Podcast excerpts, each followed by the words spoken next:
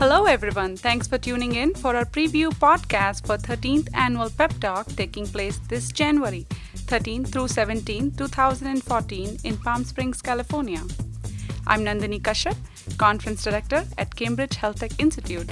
And today we have with us Dr. Jeffrey Bright from Bend Research.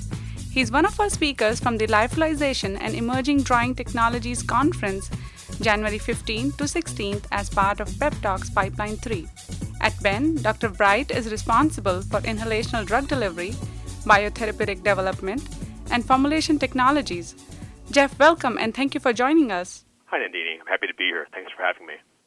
Jeff, I would like to begin by asking you what is it like to work on new and emerging drying technologies in terms of projects and resources at Bend?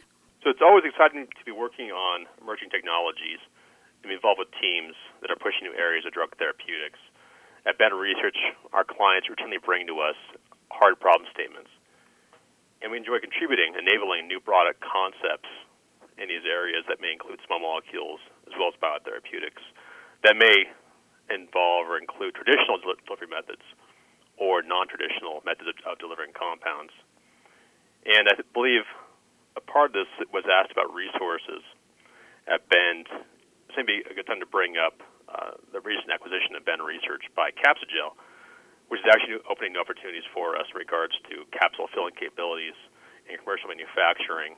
Uh, two areas of interest for us, in particular, with this new relationship with Capsugel, is dry powder inhalation capsules as well as enteric capsules, which actually are, are going to enable potentially or potentially enable the delivery of oral vaccines and biotherapeutics.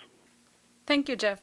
And why have you focused on development of room temperature stable flu vaccines formulation in particular? That's a great question, Dini. So this program was actually driven by our partners at PATH out of Seattle. This was a the Defense Threat Reduction Agency driven initiative and it was actually a really fun program in that it brought together three partners who had really synergistic sort of expertises. And those partners were PATH, Fraunhofer, and Bend Research.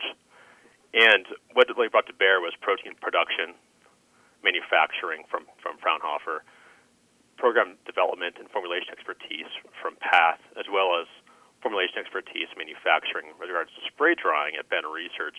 This was a multi-year program looking at the flu vaccine. It was actually a really neat program. At the end of the day, we ended up producing a stable formulation that was showed efficacy and activity after exposure to 50 degrees Celsius after six months in the dry state, in the dry powder state, as compared to the solution controls. So overall, it was a very successful program. And in fact, the manuscript is currently being worked on for this program, which I will be talking about at Pep Talk. Yes, that was actually my next question. That uh, you will be delving more into your spray dried flu vaccines in your upcoming presentation on January 15th. Can you give us a brief preview of your talk? Definitely, definitely. As you mentioned, the program really was around enabling spray drying, and the flu pro, the flu antigen was the model compound we used for this program. And Fraunhofer, as I mentioned, produced the the antigen.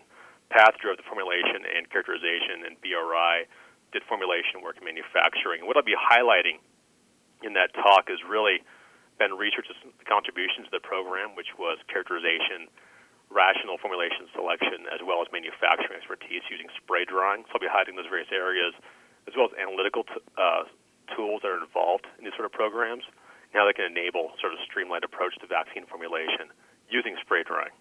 Thank you. We are certainly looking forward to hearing more about interesting lyophilization and other emerging drying technologies in Palm Springs. My last question to you is what are you looking forward to at Pep Talk 2014? So I've been attending Pep Talk for a number of years now. And my main driver for attending has always been quality of science, um, the presentations as well as the, the boards, the, the poster sessions. And I've always attended and had a really great time uh, intellectually and also uh, interacting with various scientific colleagues from around the country and the world that actually do attend.